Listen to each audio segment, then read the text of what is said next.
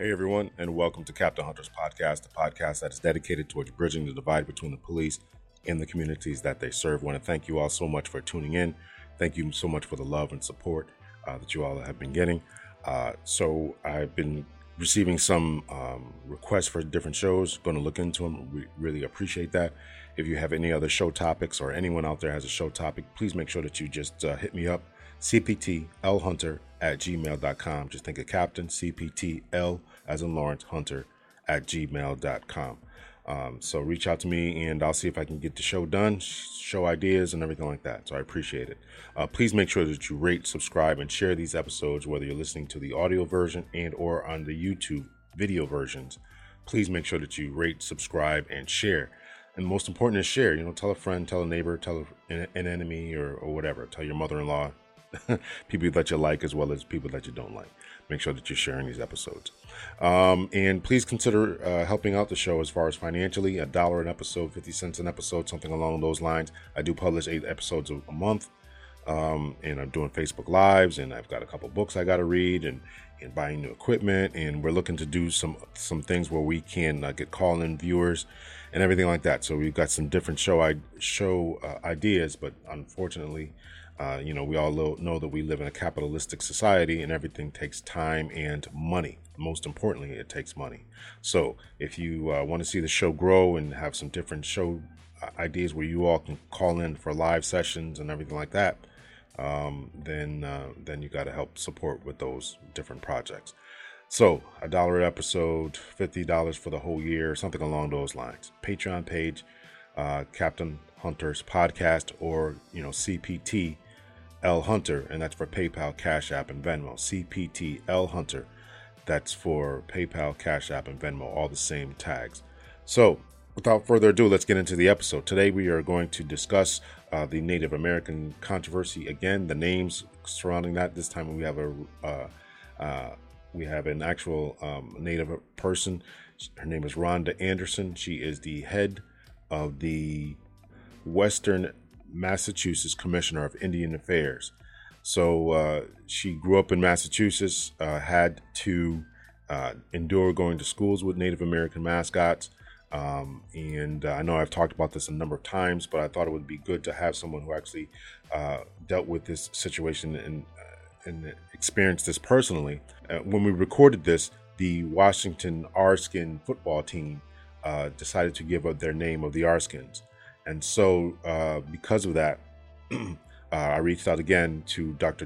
Davis Delano, and uh, she put me in touch with uh, Ms. Anderson. So I want to thank Dr. Davis Delano for uh, having uh, for for setting us up.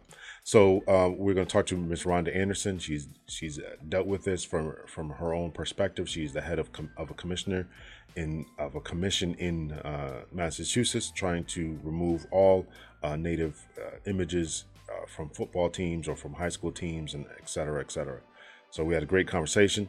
And um, so here we go. Here is the interview with Miss Rhonda Anderson. She does have a native name that I'm not going to begin to pronounce, but we'll get into it. Okay, thanks. here we go.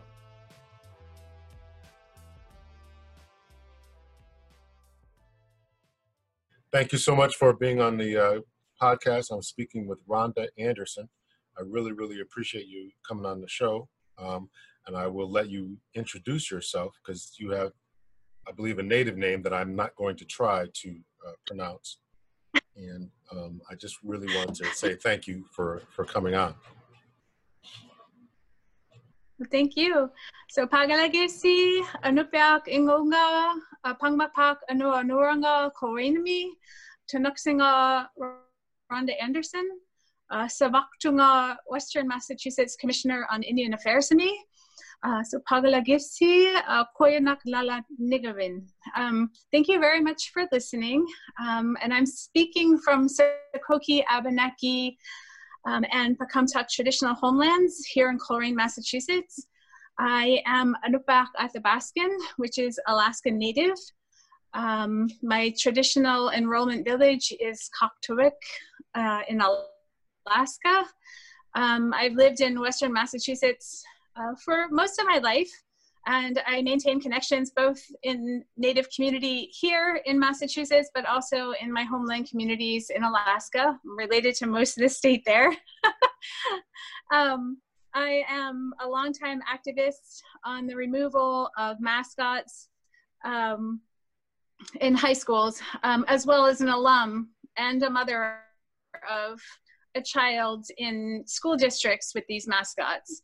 Um, I've actually chosen not to have my child go to uh, one of these high schools um, in our district because uh, they have a native mascot. Um, which, you know, to be fair, we're going to be proud of our children no matter what. So instead, I have proudly cheered her on and her friends on as aardvarks and otters. Um, I went to school at Mohawk Trail Regional High School um, and um, Turner's Falls High School, which both have gone through um, mascot issues in the past three years. Very good. Thank you so much. So there's so much that I want to talk about about that. So let me just start off with uh, if I say anything that is uh, deemed offensive, it's, it's out of sheer ignorance, and so uh, it's not it's it's not done because I'm a jerk or malicious or whatever. Um, so uh, so what brought you here to uh, I almost said Connecticut, but you're like next door neighbor there. What brought you to Massachusetts? Uh, from from your native roots are from uh, Alaska. How'd you get to Massachusetts, New England? and native people do fly. I don't mean I don't mean what brought you. I mean I mean was it work? Did your family relocate?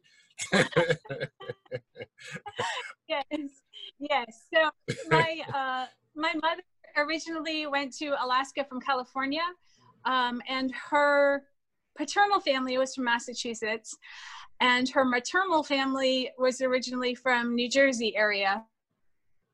And when she was, um, she went to high school and college in Alaska and met my dad, married, had me. I was a college dorm baby. And um, that marriage didn't last very long. Uh, so she ended up moving uh, to New England area uh, to be with her her mother and her mother's family uh, had relocated to New England. So I've lived in Western Massachusetts since I was almost five years old. Um, I'm 50 now. really? So it's yeah, been a while. Don't look, um, don't look I, it at all. Yeah. Thanks. yeah. Wow, wow. Um, so uh, we you know, I've, I've, like I said, I've sort of a, a dual citizen. I go back to Alaska often and I know my culture, I know my family. I've made sure that my daughter, who's 16, um, she's been to Alaska nine times out of 16 years. So she's very aware of her culture and her family there as well. Very nice. Very nice. Um, I'm hoping we have a great conversation because uh, I can tell you're kind of quick with it there, so I appreciate that. Um, uh, so, so this whole controversy that has been going on here. Well, well, before we get into that, let's talk about your your upbringing a little bit. You went to schools that were that did have native uh, uh, um, uh, mascots. What was your feeling at that time when you were 16, uh, et cetera, et cetera? What were your feelings? About that? It was a very difficult time. It was very challenging. You know, I mean, aside from being 16, that's challenging, right? Well, that's challenging enough, right? Yeah, yeah, yeah. uh, but uh, so uh, Mohawk Trail Regional High School had a very huge mural on the side of their gymnasium wall. Huge, um, 20 feet, 30 feet. It was huge. Um, and it was uh, of a plains uh, caricatured native headdress, very red skin at the time. It had been updated to be more brown skin. Um, but uh, it was it was difficult because I felt like I not only was I in an area where there was not a lot of natives like me, um, but then there was this type of representation that furthered my peers to see me for who I was or am. And that made it very difficult. Um, and as well, being 16, you're trying to figure out who you are and uh, what your your culture is, and to have this as a representation felt totally wrong. Like it, it couldn't have been worse. And I knew that it wasn't right. And everyone's trying to tell me that this is something to be proud of. And I was not proud of it. Um, and it made it very difficult during Spirit Week when you know people are starting to wear feathers and war paint and you know doing the the chop whoa, yeah um, and then the floats uh, the floats were were horribly degrading and you know it was you know scalping and raiding and everything else was being portrayed as this this warrior culture. Um, at turner's falls high school it was just as bad spirit week. Um, i think you had to walk around the hall saying ni hao to everyone. Um, it was it was awful. And um, and I, I totally felt that it it lowered self-esteem it lowered like this um it associated like negative thoughts. Even though it was an unconscious bias it was negative thoughts towards native people. We're gone. We don't exist anymore. We're savage. We're warrior like uh, fighting to the end. Um, sort of uneducated simple how ni hao.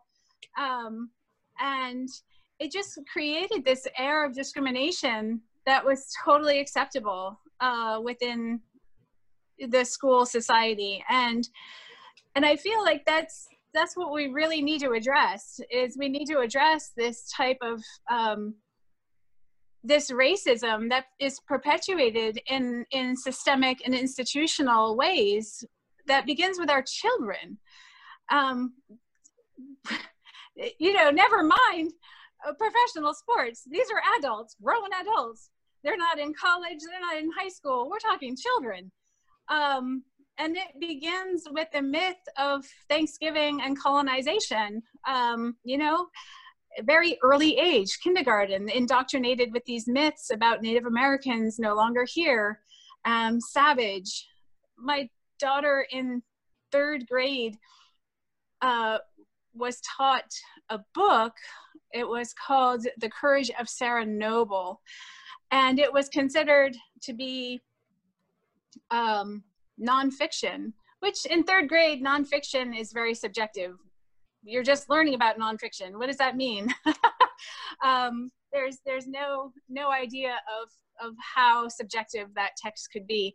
And she was taught in third grade that Indians are savages and they would just as soon eat human meat off the bone. Third oh, grade. Wow. So wow. yeah, I had I had her best friend sitting here at the dinner table and mind you, the year before, second grade, they greeted each other, in our language, which means good morning. And so they knew that this was my daughter's native language. They knew that she's native. I go into school often they sat here at my dinner table and said that my daughter is not native because she doesn't eat human meat off the bone and she's not a savage. And these were vocabulary words heathen, Indian, squaw, moccasin, porridge, right? Wow. wow. and when my, when my daughter my daughter asked for um, a sample for the word savage, she was given this Indians are savages and she wrote that on her exam and it was marked very well done and oh, wow. this is not acceptable this was only a few years ago um what 2010 2011 it's it's not acceptable um, so we have to take a look at how institutional and systemic racism plays out in our society today, and that begins very early on um, in schools with our children, um, the most vulnerable of all of us. And it just, you know, creates this um, Native Americans were the last acceptable and celebrated vestige of racism in this country. Um, I mean, there's obviously there are no black sambo football teams, right? but yet we have the well, we did have the Washington Arskins. Um, so these are the things that we need to overcome and we need to uh, address. If we're actually going to be working towards anti-racism, we need to be addressing all of these issues. That was a lot. uh, listen, I appreciate it. People don't don't tune in to hear me; they want to hear my guest. So I appreciate it. So thank you. Uh, so you you I, I want to kind of back up a little bit. So you, you you're very connected with your roots. You speak the language. Now, what what and if I say something wrong, please. what uh, uh, tribe are you from, or, or, or, or I mean, I don't. What, where, what your, who are your people? I mean, um, I hope I'm saying that right. Uh, I'm probably not, but. That's okay. Um, so my my tribe is Inupiaq, and that's I'm enrolled in Inupiaq. Um, Inupiaq is uh, the North Slope of Alaska. Um, also Inuit. Um, okay. Okay. So that would go circumpolar mostly. So across Alaska, Canada, Greenland, um, Inuit. Uh, okay. We're all the same family of communities and peoples, different dialects of language, but very similar dialect. Um, and I'm enrolled, federally enrolled through the Bureau of Indian Affairs as Inupiaq Athabascan. And Athabascan is one of the largest uh, native subgroups on this continent. Uh, it ranges from central Alaska all the way down to New Mexico area. It's the Dene people. Um, like I said, one of the largest subgroups uh, on this continent. Um, I identify as Inupiaq. Uh, that was my my grandmother was a Nupak, uh, born in Kaktovik, and Kaktovik is my enrollment village. We don't have reservations. We weren't pushed off of our traditional homelands. Uh, so when Alaska Land Claim Settlement Act passed um, in 1970, we were um, we we enroll in our traditional villages.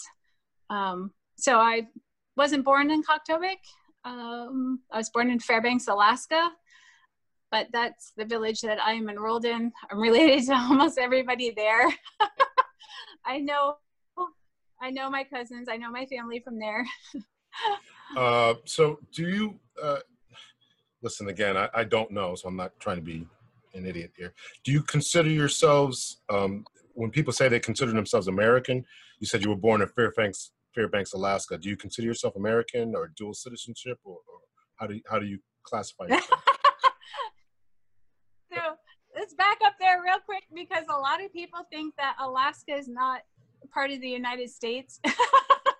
I've well, gotten that a lot. Well, I know that it is. I mean, I hope I, I didn't. You know, oh, you okay. Oh yeah, yeah. Well, people think I know people think that about Puerto Rico and, and Virgin Islands, and people are idiots and stuff. You know, so yeah, Hawaiians. Right. Yeah. Well. Yeah. yeah. for example, my daughter was sick, and we were traveling in South Central Alaska uh, we were about 350 miles from the nearest hospital, and she had spiked a very high fever um, for the second day now. And so we went to a village clinic. And, you know, there's in Alaska, there's clinics because you it, accessibility to a main hospital is basically Anchorage or Fairbanks. And most of the time in Fairbanks, you get sent to Anchorage anyway. Um, so we stopped at the clinic for treatment and I had to argue with my health insurance because they said, we do not cover incidences outside of the United States. I kid you not. That's an insurance company. Like I'm we were in Alaska. like that's part of the United States. So it's it's a very common um, I hear it all the time, you know, that traveling out of the country or um, not being part of the United States. So, uh, do I f- feel American? Maybe, I guess. Um, yeah, I mean, I'm I'm less proud of America these days. but I feel like we're. well, I mean, I don't know. I, yeah, no, I know. I, I, I'm, I know that we're trying to be sensitive about this, but um, I mean, I know that you're you're you, you register as a tribe, and, and I'm not. I am not exactly always sure as to how that goes. Um, when I went to the Grand Canyon, I know that I didn't speak to actual any natives there, but I know that there's some sovereign territory there, um, and I don't know if the people consider Oh, yeah. themselves. Yeah. I don't know if people consider themselves American or or do they? Do you? I mean, do you vote in in, in elections and U.S. elections? I mean, I, you know, I don't. No, I, I don't mean I don't mean Alaskans. I don't mean white Alaskans. I'm talking about you and your tribe. You're really killing me. You're making me feel really bad. um, do you do you? So, yes. Yeah, yeah, okay. So Inupiaq is not a sovereign nation. We it wa- so an interesting thing is one of my cousins, um, his name is Charles Etok Edwardson. He fought very hard for Alaska Land Claim Settlement Act because he felt as though uh, well, he he learned that the Alaska was basically one of the biggest you know brooklyn bridge sales uh, ever to happen where russia said hey we've got this land we want to sell you you know and it wasn't their land to sell to the united states. This is land since time immemorial from the indigenous people that occupied that land you know for tens of thousands of years. And that is documented. And so he became a lawyer and um, fought for the Land Claim Settlement Act. And when it passed, it was both um, land breaking, um, you know, millions of acres were given back to indigenous people. Um, but there was a trade off that was not acceptable. And that trade off was is that we didn't have sovereignty um, where in the United States, tribal nations exercise tribal sovereignty and self determination. We don't have tribal sovereignty um, uh, within the tribes of Alaska. We should. We should absolutely have tribal sovereignty, and that would help solve a lot of issues. Um, but it's very complicated. Um, a lot of villages you can only arrive by airplane. Um, you know, it, it's it's a very complicated issue. But no, we are not sovereign nations um, in Alaska. Okay. I, I think that answers that. Uh, so you, obviously, as you mentioned, keep up with your roots. You speak the language. I assume that you're fluent in, in the language. You're, you're fluent. no, Oh, okay. Oh, no, So- I know how to, I know how to greet my elders and uh, to introduce myself properly. I can yell at my daughter. You know, we need to go. Alasok, Malaga, Pingasok, Kita. um, you know, uh, little things. I know, I know small bits and pieces, and I can piece together a conversation if I hear it. But um, answering back fluently is not not going to happen. Um, I'm a long ways from there, but uh, I I hope that one day I can. Yeah, You I work do on it or A lot practice? of, I do. Yes, Okay. I do.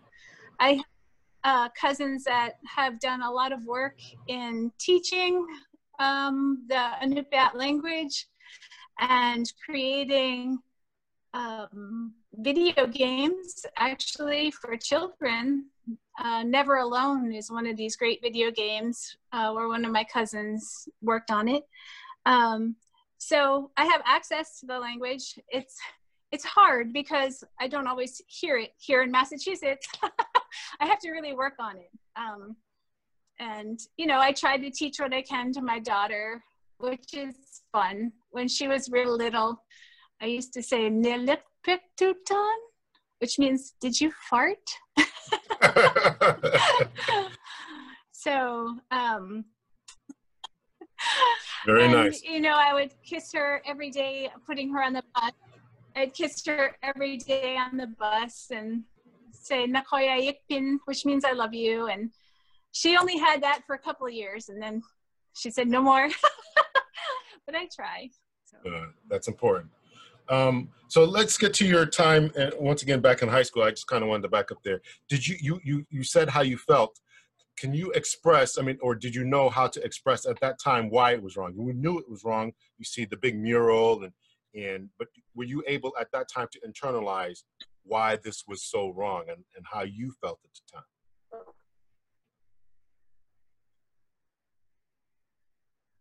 Uh, yeah. I mean, I I generally felt like it was. Um, I it was hard to put into terms because you know you don't have such how can I explain it? I didn't have a lot of relatives that were around me. In Massachusetts, we are 0.6% of the population here um, as a whole. And never mind, you know, a Inupiaq. That's a whole different story. Um, but I definitely felt as though it was disrespectful, it was degrading. It felt like the last of the Indian trope, you know, warriors to the end. Um, and it made it very difficult to speak up about it. Um, speaking up about it was so challenging because everyone had bought into this we're warriors um, mentality. And this is honoring you. Aren't you happy? Aren't you proud? Um, no no i wasn't. And that made it very difficult especially at a young age to to make a stand against your peers um, when you're pretty much the only one. Um, there's a few other people of course but not many so why do you think that most people don't understand it and i know yeah why do you think that most people i'm talking about most white people who who uh, adopt these symbols uh, do not understand the way that you thought then, the way that you were t- telling your daughter, in the controversy today? I I don't know. Um, I I just I don't know. It's very challenging, and I feel like these types of images and representations uh, make our cultures invisible to most mainstream society. They see a native mascot and think that's what native people are supposed to look like. We are so varied in shades and colors and sizes and languages and cultures. We are so different. Um, there's over 574 tribally, uh, federally recognized tribes in this country. Um, and that's just a small fraction of what it used to be you know 400 years ago um, and uh, and one compressed image only serves one purpose and that that feathered headdress warrior is just a nod to the you know uh, manifest destiny doctrine of discovery the the you know that we were defeated and need to be held up in this one image um, you know, sort of, and I, I hear it so often, like we're we're we're honoring the proud Indians because if we don't, they're gone. Like, well, we're still here, and that's not who we are. Um, and and it it's not it's not through the fault of of not trying. So 1968, um, the National Congress of American Indian uh, started their their um, like making it well known that this was this was not what you know how how people should be uh, celebrating you know mascots and in in football teams 1967 suzan harjo uh, versus pro football team started litigation the national congress of american indian again 1968 passing resolutions and campaigns against mascots um, 1972, Russell Means filed for lawsuits, um, libel, slander, um, defamation. um, 1973, um, protests began.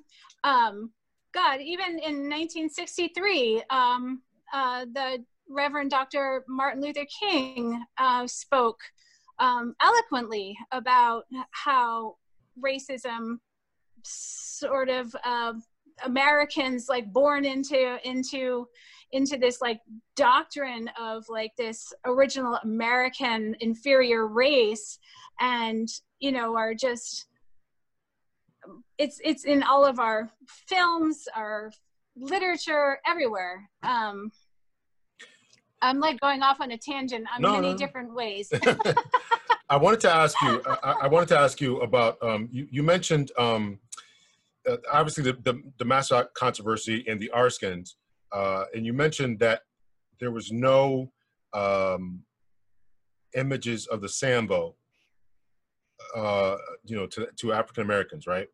And so obviously the, the Sambo image is a is a obviously negative image that was designed to make fun of African Americans, right? Thick lips, big white eyes, et cetera, et cetera, right? So it's mm-hmm. obviously making fun of that.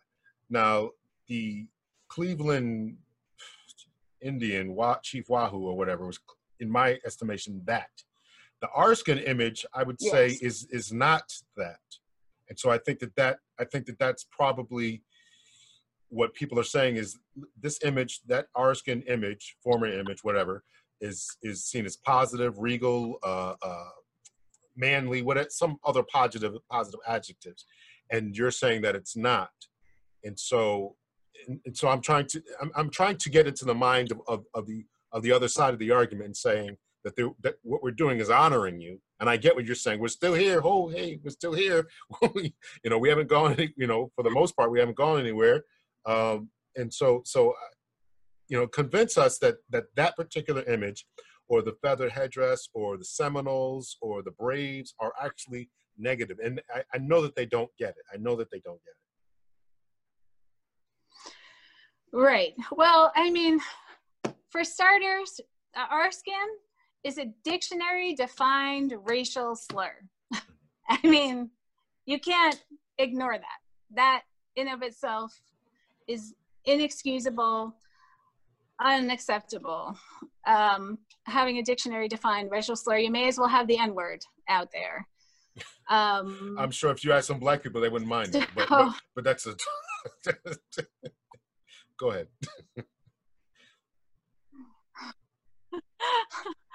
um, but most native mascots, like the mascots themselves, are portrayed as warlike, aggressive, and violent. Um, and they perpetuate that stereotype image of what a native person looks like. And like with those stereotypes and violent portrayals, they create these biases that dramatically affect our outcomes as Native people. As Native people, we have the highest rates of murder. Our women are missing and murdered at a higher rate than any other race on this continent. We're talking uh, Canada included um, we suffer the highest rates of sexual assault. 90% of Native American women are sexually assaulted in this country.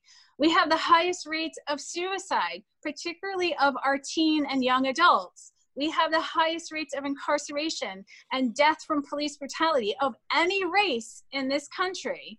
So it can be really hard to visualize a future with yourself in it when you're facing this kind of erasure and this kind of violence portrayed as who you're supposed to be. Um, and these biases, like they dramatically affect your outcomes. It is not, um, it's not a, an image that makes Native people proud, and it creates an, an air and an environment where stereotyping and bad behavior happens. I mean, then you suddenly get the war paint, you get the dumb feathers, and you get the, these, you know, this one guy had a spear with a native head on it. Um, these are the fans. Yeah, Google it. These are the fans out in the yard and having direct face to face confrontations with native people that stand up and say, this isn't right, this isn't, you know, acceptable. And then there's this cognitive dissonance that happens when you're saying that this is not acceptable, you're not honoring, and this is why there's all of these excuses that suddenly come up. Well, you know, this portrayal is honoring you. It's not um, degrading anyone. It's not a Chief Wahoo image, which, oh my gosh, thank goodness. I mean, last year they got rid of it. That's just it's unbelievable that that that it hung on for so long. Um, no, it's it's not acceptable. you mentioned all these. You mentioned all these different statistics: uh, the murder rate, the sexual assault rate, the missing uh, persons rate. What what's what's the cause of that? What, what, what I mean is that I mean is yeah. What's the cause of that? um. So, whew, um, for murdered and missing Indigenous women, it has a lot to do with you could start with mascots, you know, you could go there. um, that we as Native people are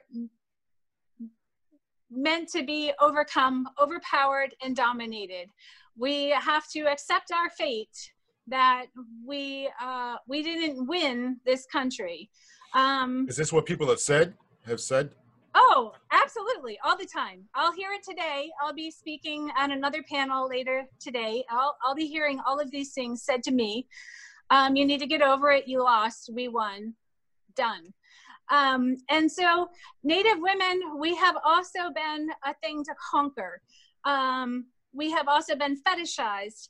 Uh, if you look at the Disney version of Pocahontas, my lord, she was a 10 year old child who was kidnapped. Like, I can't even. I, I can't even. And and and all of these young girls who watch this movie and watch her fall for the the one white guy, uh, I can't even. And then they want to dress like her for Halloween. Well, okay, that's all innocent and everything when you're in second grade, but when you go to college, suddenly you become Pocahontas and you're wearing these really sleazy, very slutty outfits, you know, and these names of these outfits. If you've ever gone to Spirits for Halloween outfits, go find the native section. You will be shocked. These names are are horrifying and it all has to do with the sexualization and fetishization of Native women. And, you know, I myself, uh, I've been raped twice, and one of them very clearly was because I was a Native person of the way things were done and said during the interaction. Um, oh my God. And yeah, it's real. It's very real. um, and you know, and as well with uh, mascots, you know, it's warrior-like. They're fierce. They're violent. They're dominating. They're they've got clubs and tomahawks and the tomahawk chop chant, right? So that presents in your mind, and you, as a police officer, may know all about these biases, unconscious biases that humans have towards people of color. Well, Native men are no different, and they are perceived as more dangerous than any other race in this country. and, and uh, okay, more- we're not going to go to the oppression Olympics, but but I think black men kind of got no, you beat No, we're there. not going to go to the. but, but, I, I, think black men got you beat there. but it is a statistic that is right. recorded. It is factual. Well, yeah, um, I believe you. From, um, you know, incarceration rates and death from police brutality at higher rates um, per capita than any other race. Um, and yes, I don't want to play a oppression Olympics. We're all in this together, right? and we need to stand by each other.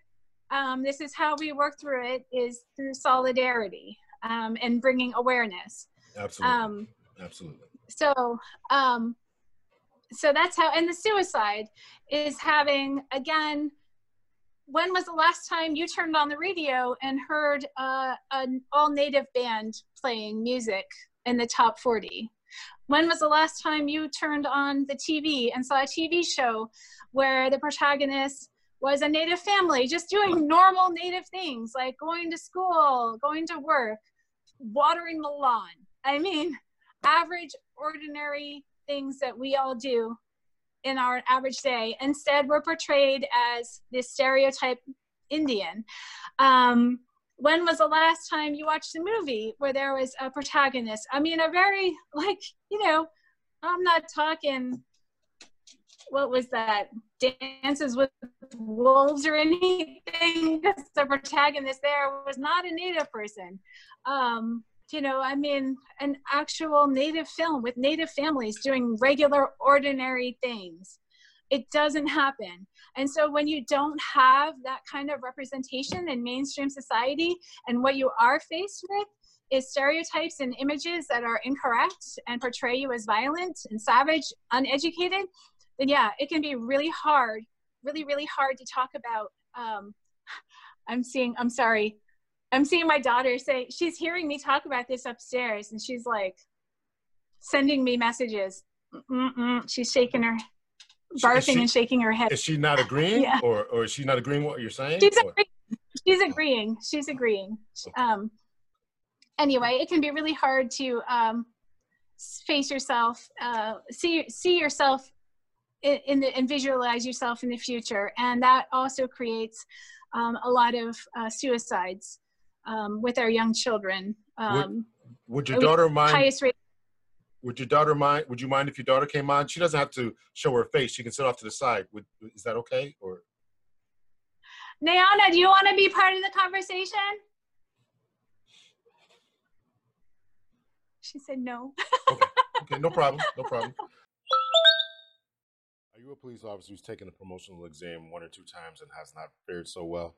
Do you know someone who wants to become a police officer but is not sure about how to go about the process? or maybe they've also taken the exam and not fared so well? Are you the head of an organization who's looking leadership training for yourself or for your employees? LMH Police Training and Consulting Services has those services as well as more. My services can be offered through online virtual training or one on ones. I even have online courses for those who are on the go. You can buy my police officer preparation course or you can purchase my promotional exam course, all online. All of this is available and more at hunterpolicetraining.com.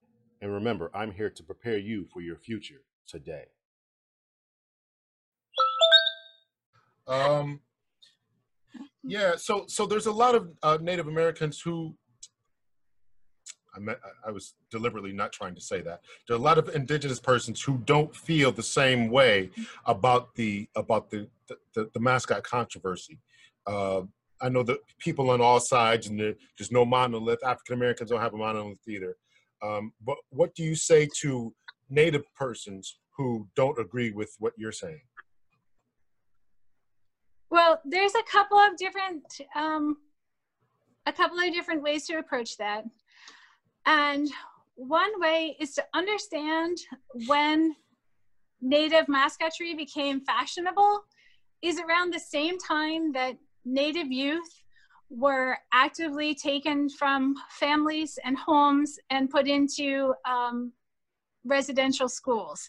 This was an act of intentional cultural genocide. When they could no longer intentionally genocide Native people, they tried to culturally genocide Native people.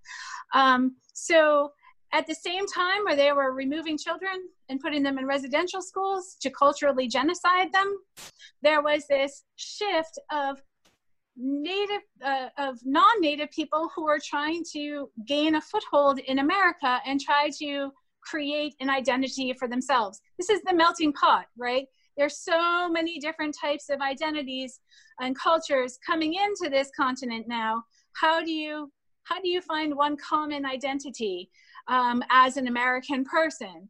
And that was to, to culturally appropriate and to use images of Native people um, as, as, mascots, make them feel better about, uh, you know, the colonization, make them feel better about our, the manifest destiny and, uh, you know, the, the colonization and consequential murder of indigenous people.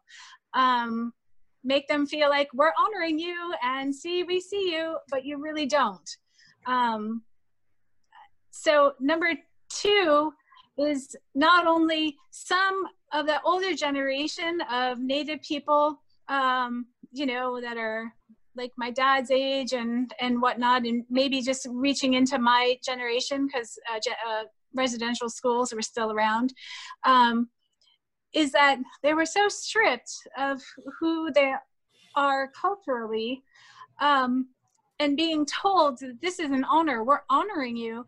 You have no idea the, what they faced in these schools. It was terrible. It was absolutely terrifying.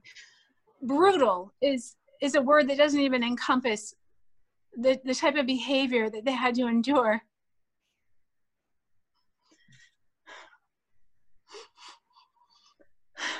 You can take a minute. Take your time. Intergenerational trauma is real.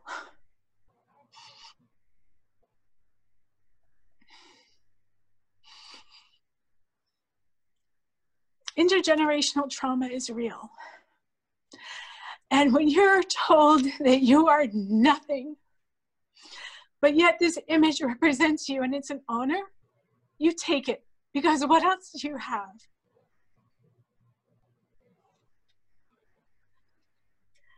Native people who are supported by their families and their communities and see themselves in positive ways do not feel that this type of mascotry and imagery is suitable nor honorable. And I think I'll just leave it at that. I didn't expect to be emotional about it, but there it is. you mentioned, you, you okay? You want to take a minute here? Yeah, I'm fine. Like I said, I didn't expect that, so. I listen, listen. I I I can identify. I mean, in the last few years of my life, and the reason, you know, I think that when you talked about the, the cultural, uh, uh, what was the word? You genocide, cultural genocide. I mean, you got to give you got to give them a, a lot of credit because they did a fantastic job on yourselves, myself, and I'm still finding out stuff, still reading new stuff about what happened to African Americans, and you know, and we, our families were broken up and destroyed, and all this stuff, as well as yours, and I'm still trying to figure out what what happened here, what happened there, why were these people lynched, and all this stuff. So, and I understand, uh, I understand, and I don't think that other pe- people do. They don't understand that intergenerational trauma, as you mentioned, is real and people feel it years later. And when I look at the certain images and you know the, the whole Confederate statue that was erected in direct opposition to what African Americans were trying to get, and I would also include indigenous persons that we're all trying to fight for. And this is, uh, you know, they don't get it. So, so I understand. I, I really, really do. I really, really do when you look at movies and you mentioned Dances with Wolves, and I would include that movie Avatar. Um, what what do you? Oh, right, right, right, right. What what what what's your what's your? I mean, besides the story and the lesson of, of, of the story of Avatar, um, I actually enjoyed the movie. But but what what's your feelings about when you watch? Or I don't know if you did watch those types of movies. What's your feelings about? It's a complicated feeling because um, in one sense um, very like avatar um, feeling very excited. There was a lot of native actors that were um, the pandorian people. I forget their name. I forget their their tribal name. But um, there was a lot of native actors that were um, taking part in that. So we felt a sense i felt a sense of pride but at the same time going, wait a minute. So the only person that's going to save them is a white guy from Earth. Listen, they can't. They can't stop. They can't. They can't. They can't help themselves. They really can't. you know, I, I know this may sound offensive, but but they can't. They they and they don't see the problem with that.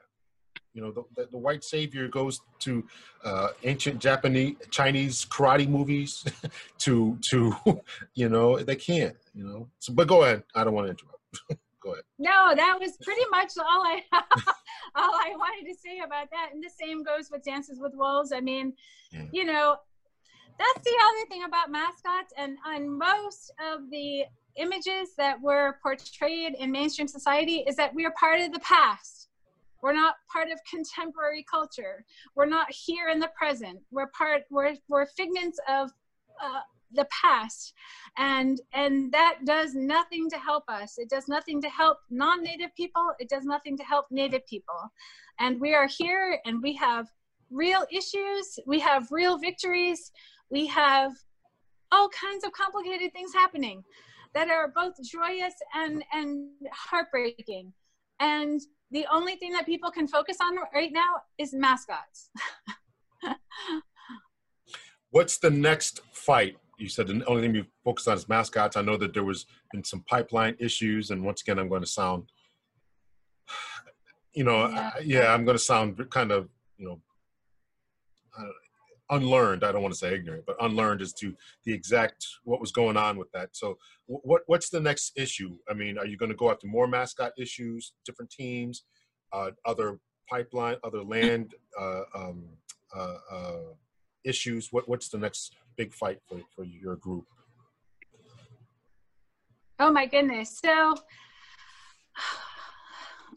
indigenous people have been fighting environmental racism for 400 years, right? So it's been, there, there are a lot of issues and it goes across the whole continent. Um, like today, I, I had this conversation with someone who was saying they wanted to change the town town name of Turner's Falls because it, it recognizes um, basically a murderer who committed a massacre against uh, over 200 Native, mostly women and children, um, and changed the name to Great Falls. But now they weren't so sure because other issues are coming up, like COVID, and the town has to deal with other things. And and I feel like, you know, as Native people, we can walk and chew gum at the same time like we've been dealing with multiple issues on multiple levels all together in one day. So I'm talking with you today. Later this, this afternoon into, er, into the evening, I'll be sitting on a school committee meeting uh, for I don't know how many hours. It could be three or four hours um, because there's a, um, a school that is thinking about changing their their mascot and image. Um, to, to so of course passing to the native image or away from the native image. Away, away, away from the native image. um, there's there's been about four or five schools um, in the past month and a half that have changed away from native mascots and imagery. Um, so that is really happening. I'll be on four different um, school committee meetings in the next three days. Um, and as well, we have the five bills, I think it's five bills in the House right now um, regarding Indigenous issues in Massachusetts. Um, one of them is uh, protecting our cultural heritage. Um, and that means if an item comes up that is of cultural significance, it should not be sold through auction houses. Um, it should be repatriated back to Indigenous people. Um, I was part of a great repatriation uh, two years ago. It's a whole nother story, but it was very powerful. Um, there's uh, abolishing Columbus Day and having Indigenous Peoples Day. There is um, the state flag and seal is up for a vote right now. Um, uh, right before I got on the phone with you or on the Zoom call with you, that that particular bill was up for a vote on the House floor. Um, so I can't wait to see what happened there. It's been 35 years that it's been up for vote. 35 years. Let that sink in.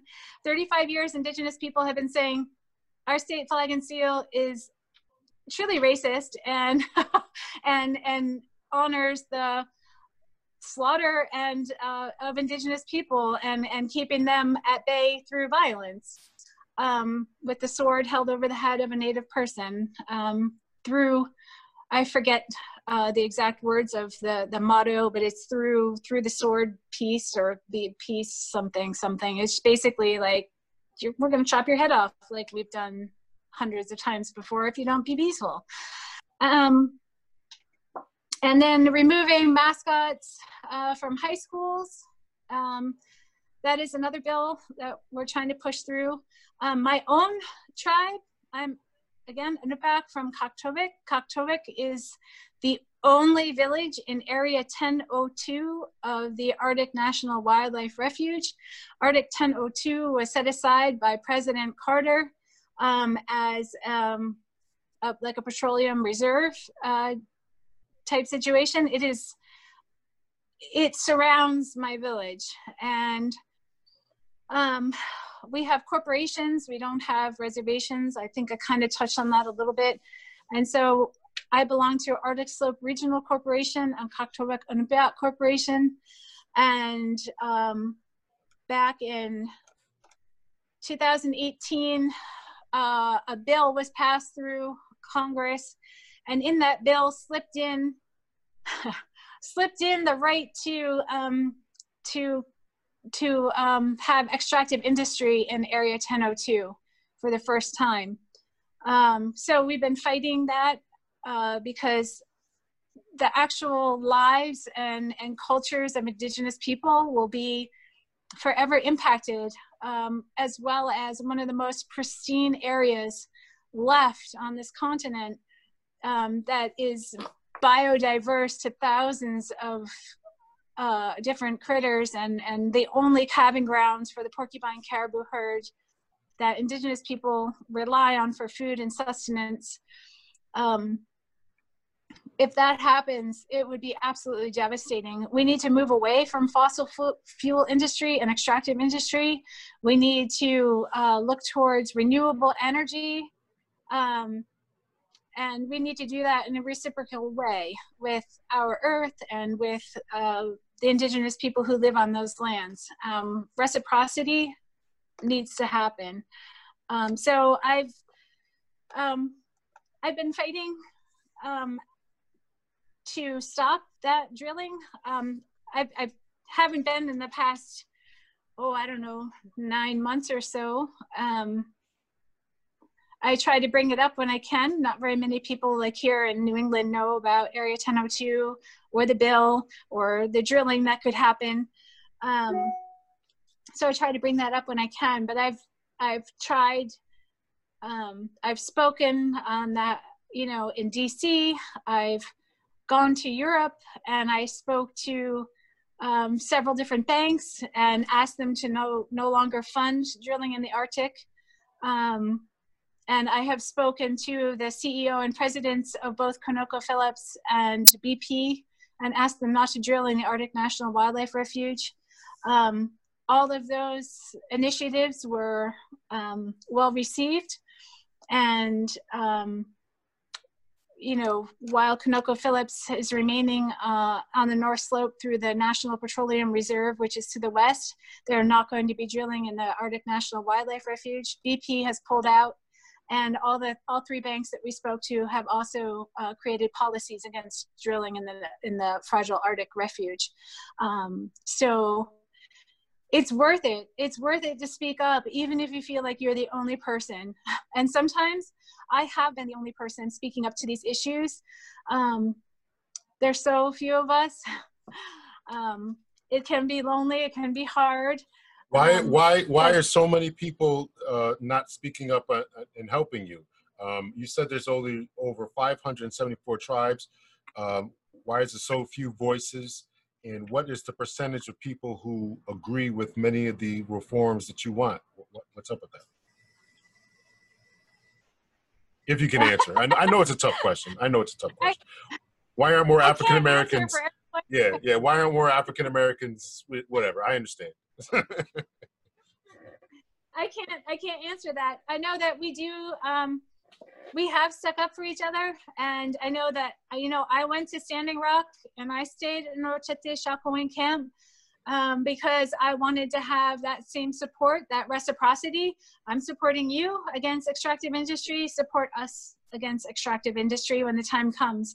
And that reciprocity is there. And we are receiving a lot of help from Native Movement, from um, Indigenous Environmental Network, um, among other, many other different Indigenous organizations and tribal leaders. Um, but again, we are not seen in mainstream society and contemporary culture. It's very difficult um, for our issues to be heard. You ever get tired of all the work that you're doing? Seems like you're on the run, and you ever get tired mentally, physically, emotionally, and all that from trying to fight these fights? Yeah, yeah, it, it is tiring, and um, especially in the mascot issue. Um, I have personally seen a young woman, a very who I consider to be like my my niece. She um, was speaking at a mascot hearing in person in Turners Falls. Um, a Smith student, so extremely intelligent, extremely bright, such a a rising star, um, amazing human being. And she was speaking um, about mascots and she was saying something about, you know, um, I'm, I'm scared to be speaking here. I've received death threats. And she immediately got booed and silenced. And to see what that did, how that crushed her emotionally, was devastating. Um, she was speaking at Smith College? Is that what you said? No, speak, speaking at in Turners Falls. She's okay. a Smith College, she was a Smith College student at the time. Um, it's absolutely devastating. And as you know, like, um, I can be pretty ambiguously ethnic, maybe, uh, um, but it's very difficult. You know, you can't just change who you are. You can't like these high schools and these uh, football teams, professional football teams, they can go home at the end of the day and they can hang up their their Redskins outfit and their Indians outfit and they can be who they are. And we don't get that privilege. Like we are still who we are. We still face all of everything that comes with who we are. And that alone is really tiring um, the satisfaction I get is when people want to listen, that people make educated um, choices that help the betterment of everybody. Um, but really listening is is so key. Just listening. it's ever, such a simple thing to do. I, I understand. do you ever face discrimination? Um, you said you present as kind of and obviously I can see you. You, I mean, I don't, I don't like that term ambiguous. Um, I mean, you know, but uh, do you ever, do you ever face any type of uh, racism, um, when you're at a store or, or anything like that? Yeah.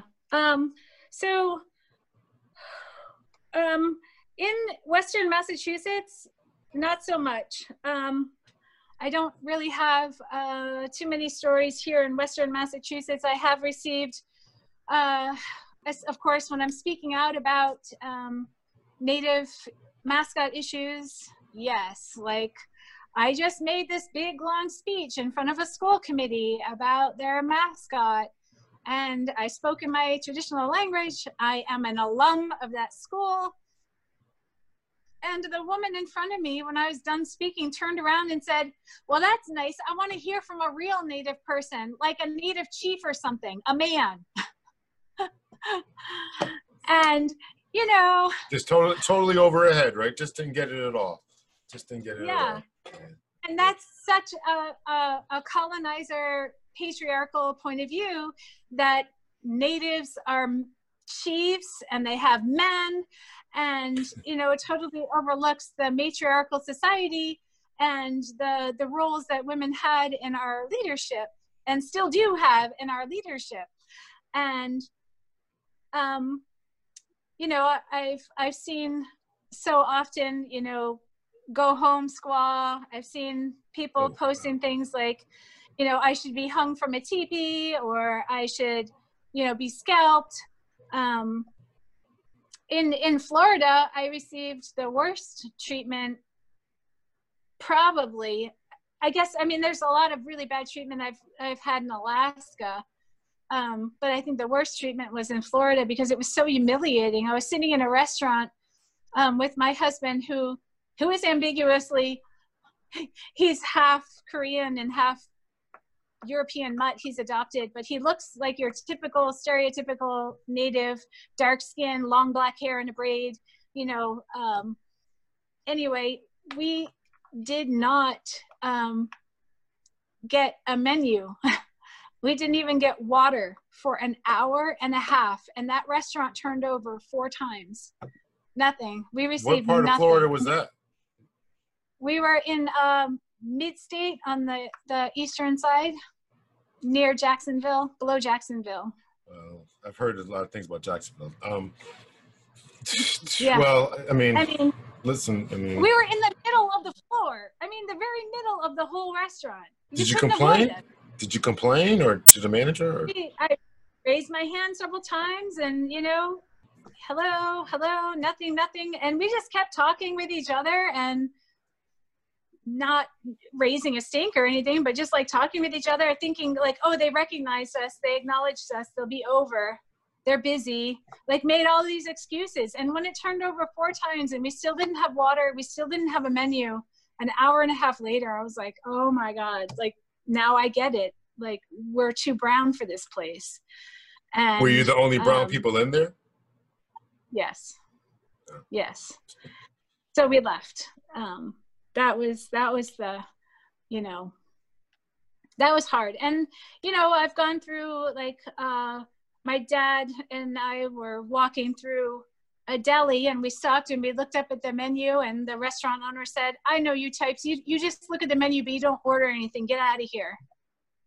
Um, this past summer, where? walking That- That was weird in Alaska. Last. in Wow. Alaska. Yeah. And, you know, the N word is also used uh, towards Alaska Natives as well. So I've heard that often.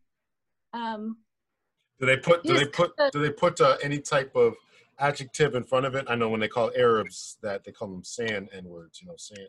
Do they call? Do they put any type of? uh, sometimes, you know, it could be the, the S N word or, or the, the tundra N word, the snow N word or tundra N word. But um, yeah, it's, it was just hurled out this summer, just the plain old N word. So um, I, I really believe that um, things have stepped up a lot um, in our country as far as racial tension and the ability for people to feel it's okay to hurl these pejoratives. well, why do you think that? Why do you think that that's going on? Why do you think that people Um, are so more comfortable now?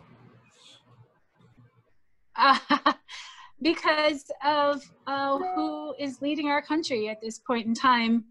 Um, he has a long history of racist behavior, and he makes no qualms about uh, siding with the wrong side of history on these things. Um, and and it's sad. It's really sad, and I feel like it's emboldened a lot of people. Um, and and I see it all the time. A lot of people who are against mascots in high schools, they're wearing Trump shirts. It happens. They come, they show up wearing Trump shirts. Like they just wear it, wear it. Like this is who I am, and it's it's it's really sad. I, I just got uh, uh, one or two more questions. I wanted to get your thoughts as we continue with that with that line of thinking about what's your thoughts about the Confederate statues. Do you have any opinion about that? I know you are obviously in favor of taking down the Columbus statues. Uh, in my own home city, my the Columbus statue that was here was actually vandalized, and somebody cut the head off of it. Um, but what are your thoughts about about about all? Yeah, you, I know. what are your What are your thoughts about about all that kind of not the not the not the vandalism of it, but just the whole removal and Confederate statues and flags and all that stuff. I think it's about damn time. Like we should not be holding uh, racist ideals and murderers um, in on pedestals. We should not be putting them up on pedestals. And I, for one, certainly do not learn my history by looking at statues. I'm sorry, but I read a book. I go to school. I, you know, like there's, there's no way that I'm going to walk up to a statue and be like, ooh, teach me about this history. and like only have that image as, as the only factual history available to me. so, you know, people who are saying, oh, well, removing these uh, uh, statues is removing history. No, no, it's not. It's called a book. It's called literature. like, read about it. it's not that hard. We should not be putting these people up on pedestals, plain and simple. And as far as Cristobal Columbus, he's so, they should have cut his hands off on top of it all. Just saying. I kind of thought you'd think that way. Um, so I'm going to let you go. Thank you so much for your time. I did ask you what you had coming up next. Uh, is do you guys have a website or people? I mean, I want people to reach out to you if they have something positive to say, not to troll you or whatever. um, so if you don't, you know, if you don't want to give it, I would understand. You know, so.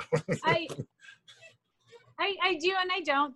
Uh, so, um, I know that you're not from Massachusetts, but I was actually born out. there. I was actually born in Boston, and then I have family in Randolph. So nice. Yeah. So Mass ma indigenousagenda.org um, is is a great place to go to. Um, it has information, links, and most importantly, information about the bills that are um, before the House right now, um, and gives you an idea of the good fight that we're fighting here in Massachusetts, anyway. Well, I, I certainly mean this, and I, when I say that I wish you all the best of luck. Um, I wish your daughter and your niece really well as they grow up and continue to enter their adulthood. And I hope that the world that they face and that they live with is the, better than the one that we're dealing with today with the COVID and with racism and resurgence resurgence of racism and i really hope that you're successful in all that you're trying to do and you know the african american community is successful in all that they're trying to do and and i hope that we really can get to a place where we really do judge each other by the content of our character and not the color of our skin. I know some people are fighting hard against that and they're really in a bad way and really scared about the future that's going to be here. Um, I, I'm I, I really wish you the best, and I hope that uh, everything works out so that we can all live good, decent, productive lives. We can learn from the past. We understand what happened in the past. It doesn't have to be the future. The, the things that happened to your ancestors, things that happened to my ancestors, um, you know, that doesn't have to define our futures. And I, I hope that we can really get it together. I, I really hope so. So thank you so much for coming on. I'd like to reach out to you again at some point in some time and just kind of touch base and make sure everything's okay and make sure that uh, you guys are on target and on schedule and all that kind of stuff. So. Okay, thank you. Thank you very much for having me on. Nalak Thank you for listening. And you'll you'll have to teach me that language one time so I know I'm not getting sworn at or something. So. all right. You take care of yourself. Thank you so much for being on the podcast. Thank you so much. Okay, take care. Bye. Bye.